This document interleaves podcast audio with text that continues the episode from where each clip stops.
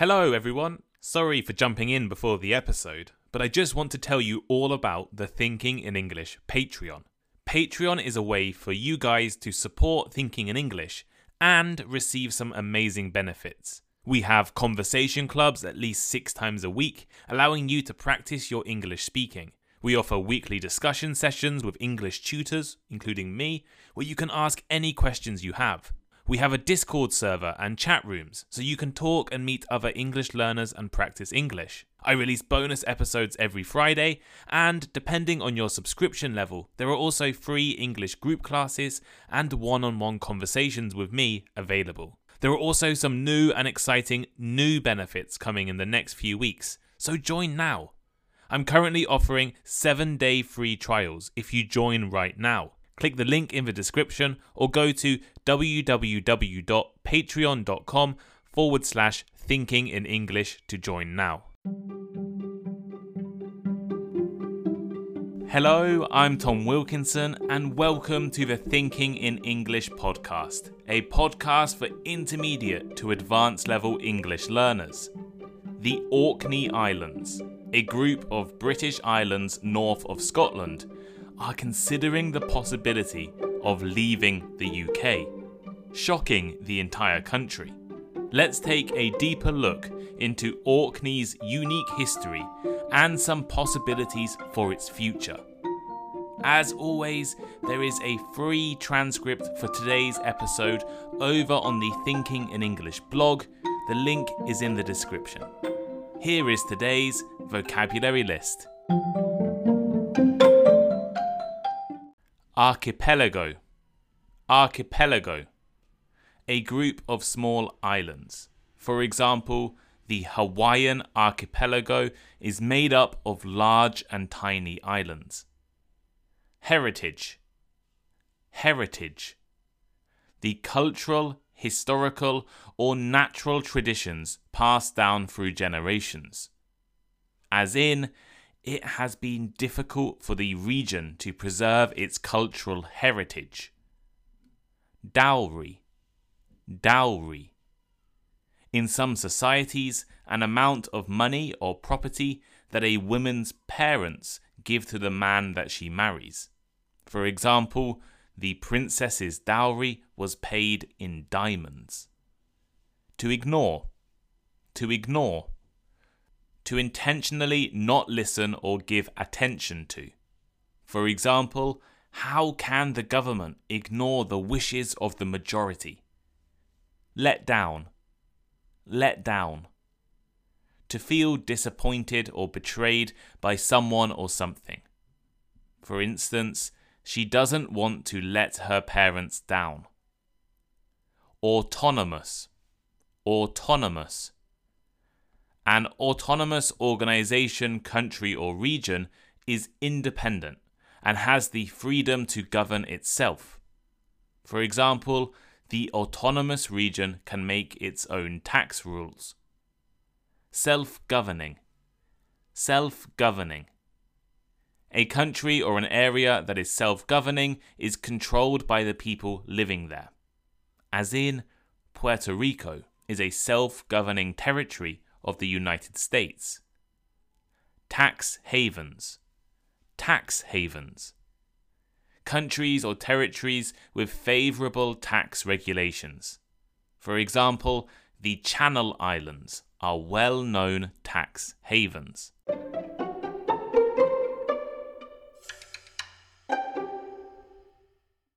Headlines were made in British newspapers last month when the Orkney Islands announced they were going to explore the possibility of leaving the United Kingdom and maybe even joining Norway. While this is unlikely and just one of many options they are considering, it is a really interesting topic. Today, I want to talk about Orkney, discuss the island's Viking history, and investigate the different possibilities for the future of the islands. So let's start with the history of the Orkney Islands. The Orkney Islands, often simply called Orkney, are a group of islands located off the northeastern coast of Scotland. They are between the North Sea and the Atlantic Ocean, approximately 16 kilometers or 10 miles north of the Scottish mainland. The Orkney archipelago comprises around 70 islands, of which 20 are inhabited or have people living on them. The history of the Orkney Islands dates back thousands of years. Archaeological evidence suggests that the islands were first inhabited thousands of years ago, with evidence of hunter-gatherer communities. One of the most notable sites in Orkney is Skara Brae, a remarkably well-preserved village that dates back over 5,000 years. Skara Brae demonstrates that the early people of Orkney had both advanced building techniques and a level of social organisation sophisticated for its time. The early residents of Orkney also built a series of impressive stone circles and burial tombs, such as the Ring of Brodgar and the Maeshowe chambered tomb. In the late 8th century and early 9th centuries, the Orkney Islands came to the attention of Norse invaders. Vikings and their chieftains and their followers settled in the islands and eventually established the Earldom of Orkney, which had its capital in Kirkwall on the mainland. And they liked the islands so much that the Vikings stayed for around 500 years. The Orkneys were used as a base for Norse expeditions to other regions, and also as a place for farming. In the 12th century, an Icelandic author wrote the Orkneyinga, a saga that accounted for the history of Viking Orkney. The Vikings had a significant impact on the island's culture, language, and governance. They introduced the Old Norse language, which over time blended with existing Pictish and Celtic languages spoken by the native population. Norse influence also extended to local customs, laws, and names of places that still today are present in Orkney. In fact, around 30% of the population of the Orkney Islands have Scandinavian ancestry. Not surprising, considering that the islands were Norse and owned by Norway for far longer than they have been part of the United Kingdom. So, how did Orkney end up as part of the UK, or I guess first, part of Scotland? Well, in the 15th century, the islands were still under the control of Norway, and Denmark, I guess, along with the Shetland Islands, Faroe Islands, and other islands in the region. In 1468, King Christian I of Norway, who was also the King of Denmark, faced some financial difficulties and debt issues. He entered into negotiations with King James III of Scotland and arranged for a marriage between his daughter, Princess Margaret of Denmark, and King James III himself. As part of this marriage agreement, Orkney and Shetland were given to Scotland as security for Princess Margaret's dowry. So that dowry is the amount of money to be given by one family to the other during marriage. And as this was a royal wedding, the dowry was a substantial amount of money paid to the Scottish crown. However, the dowry was never fully paid, leading to a dispute between Norway and Scotland over the islands, because Orkney and Shetland were given as security for the dowry. So if that money was not paid, the islands would then become Scottish.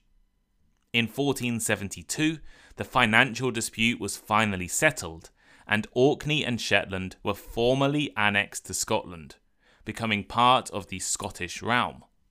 From that point on, the islands ceased to be under Norwegian control and became integrated into the Kingdom of Scotland. When Scotland joined with England to form the United Kingdom, the Orkney Islands joined as well. Since the 15th century, the Orkney Islands have remained part of Scotland, though their isolation from the mainland meant they retained their distinct cultural identity. Agriculture and fishing were vital to the island's economy, and during the two world wars, Orkney's location was of great importance. The British Royal Navy established a presence in the island's natural harbours, and it was a base for the British fleet during both of the wars. As the 20th century progressed, Orkney experienced changes in its economy. There has been a decline in traditional industries like fishing and agriculture, and a rise in tourism.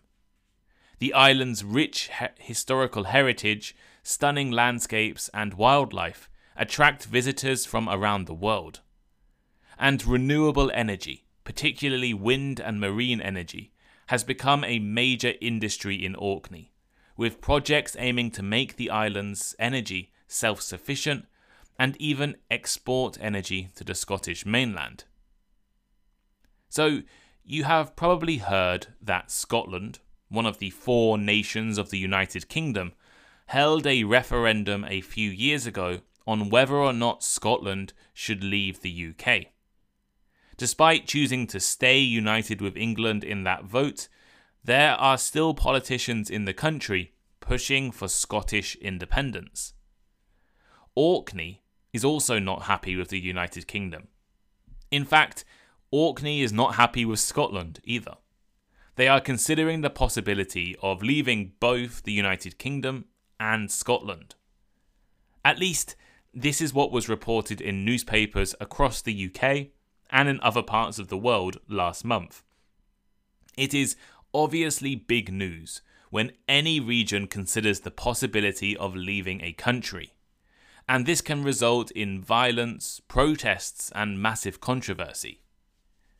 The truth is somewhat different to the attention-grabbing headlines. According to the Orkney Islands Council, they want to explore alternative forms of governance, which could include changing its legal status within the UK. So, why would Orkney want to change its status? Well, it's not happy with the levels of support and resources it receives from the two different governments that support the islands. That's right, due to the UK's political system, the Orkney Islands are actually under the control of two different governments, the UK government in London and the devolved Scottish government in Edinburgh. Many people don't realise that Scotland, Northern Ireland, and to a little lesser extent Wales have their own governments with their own laws and powers. This is why university in Scotland is cheaper for Scottish students than English students. And also the Scottish school system is completely different and has different exams compared to England. However, Orkney is dissatisfied with both governments. They believe that both London and especially Edinburgh have not been supportive of developing the islands. Many people in Orkney feel left out and ignored, especially compared to other Scottish islands, like the Shetland Islands and the Western Isles. The recent anger is partly due to an argument about ferries and transport between the islands and the Scottish mainland, with Orkney once again feeling let down by the rest of Scotland. By changing the relationship with the UK, perhaps even leaving the UK, Orkney believes they would be able to find more economic opportunities. For this reason, the Orkney Council is going to explore a number of different proposals for the future of the islands. So the much reported proposal is that Orkney could leave the UK and seek to rejoin Norway, the country it once belonged to. But this is not the only option. They are also going to explore the possibility of becoming a crown dependency, or even an overseas territory. So let's talk about this in a little more detail. Let's start with rejoining Norway. As I mentioned earlier, the Orkney Islands were under Norwegian control for several centuries, from the late 8th century to the late 15th century, before becoming part of Scotland in 1472. This potential arrangement would involve Orkney seeking to reunite with Norway after leaving Scotland and the United Kingdom. Why would they want to do this? Well, there's history and culture. Rejoining Norway may provide Orkney with more opportunities and resources to preserve and promote its unique Norse heritage, languages and traditions. There are economic reasons. Norway is known for having a strong economy, especially in industries like oil, gas, renewable energies and fisheries, which are the main industries in the Orkney Islands as well. Rejoining could potentially lead to more cooperation and benefits for the Orkney Islands. Orkney could benefit from autonomy and representation. While part of Norway, Orkney may be granted a level of freedom or autonomy, and its interests could be represented at a national level. And also, Norway and Orkney share maritime boundaries in the North Sea, and being part of Norway could provide Orkney with more influence over its waters. The next possibility is a crown dependency. A crown dependency is a type of political and constitutional relationship between certain territories and the United Kingdom. While crown dependencies are under the sovereignty of the British Crown, they are not part of the UK itself and have their own separate legal, political, and administrative systems. The three current crown dependencies are Jersey, which is located in the English Channel near the coast of France, Guernsey, also in the English Channel, and the Isle of Man, which is located in the Irish Sea between Great Britain and Ireland. The key features of crown dependencies are self-governance. Those dependencies have their own governments and legal systems, allowing them freedom to make their own choices. They also have the crown, right? They have the same king as the UK. They don't have any representation in the UK Parliament. Crown dependencies do not elect members of parliament, and they are not represented in either the House of Commons or the House of Lords. And finally, they have financial independence. They have the power over their own taxes and manage their finances independently. They also maintain their own legal systems, including their own courts of law. So by joining or becoming a crown dependency, Orkney could benefit from increased freedom. Just like being an autonomous region, they would be able to make decisions that better suit their own needs and priorities. Crown dependencies can raise their own taxes and manage their own finances. The current three are famous tax havens and home to many large companies. This could benefit Orkney. Crown dependencies have their own identities, unique traditions. So while benefiting from the protection and the security of Britain, crown dependencies are more unique and distinct and free. As a crown dependency, Orkney may gain recognition on the international stage, leading to more opportunities and partnerships. And as a crown dependency, it could have more freedom to preserve and promote its cultural and historical assets. The next option could be an overseas territory. An overseas territory of the United Kingdom is a political relationship between certain territories and the UK. Overseas territories are self-governing and not part of the UK itself. The status of an overseas territory is distinct from that of a crown dependency. It's a little complicated, but crown dependencies are self-governing territories with the king as their head of state. So they're basically completely independent, apart from the UK being responsible for their defence.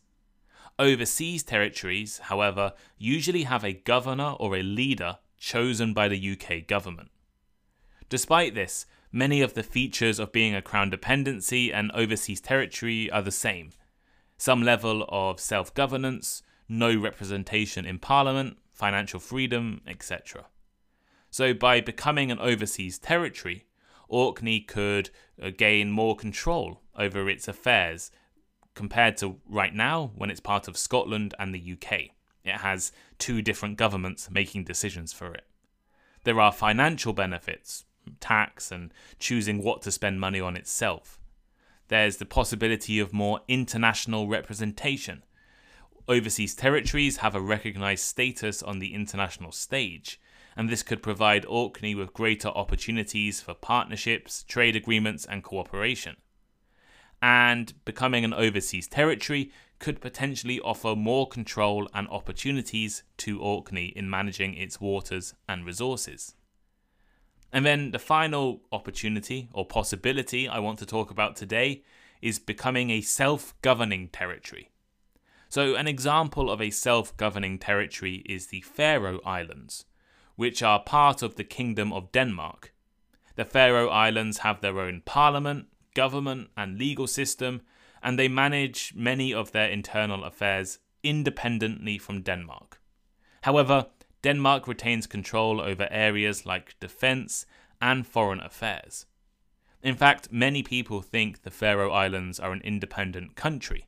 They have their own football team, they compete in different international competitions, and they have their own laws and policies. But they are part of Denmark. They're a self-governing territory.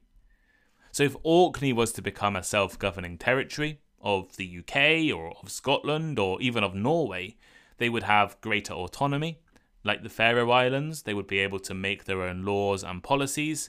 They would be able to manage their own resources, such as fishing and renewable energy. The Faroe Islands famously have a very aggressive fishing policy, especially when it comes to whales and dolphins, and Denmark can't stop it.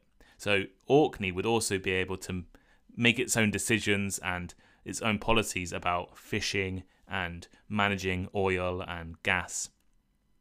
There would be opportunities for economic development. Orkney could be able to attract investments, support businesses, and focus on growth in its own way. As a self-governing status, Orkney could have more distinct and recognised international representation, leading to more opportunities. And finally, as a self-governing territory, Orkney could collaborate with the UK. While enjoying a high level of freedom, Orkney would still be part of the UK, allowing for continued collaboration on matters of national importance, such as defence and foreign affairs.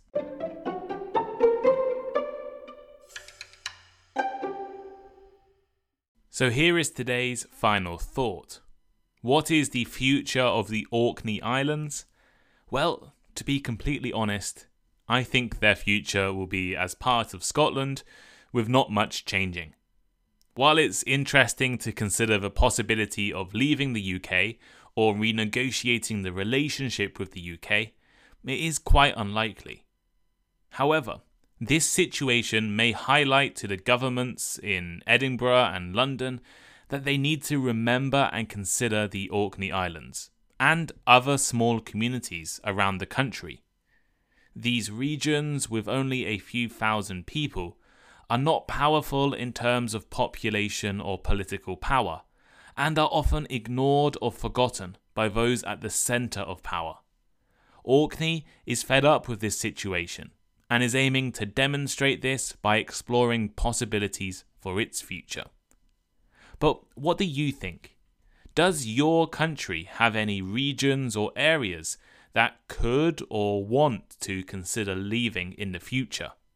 Let me know by leaving a comment on Spotify, a comment on the Thinking in English blog on the transcript, or reach out and send me a message on Instagram. If you enjoyed this episode and you enjoy listening to Thinking in English, please consider supporting me and supporting the podcast. You can do this by sharing with your friends, recommending people to listen, sharing on social media, or even financially supporting me over on Patreon. Just a few dollars a month goes a long way into helping me turn Thinking in English into a successful company and launching more podcasts and more great things for you guys. So thank you, and I'll see you next time. Goodbye.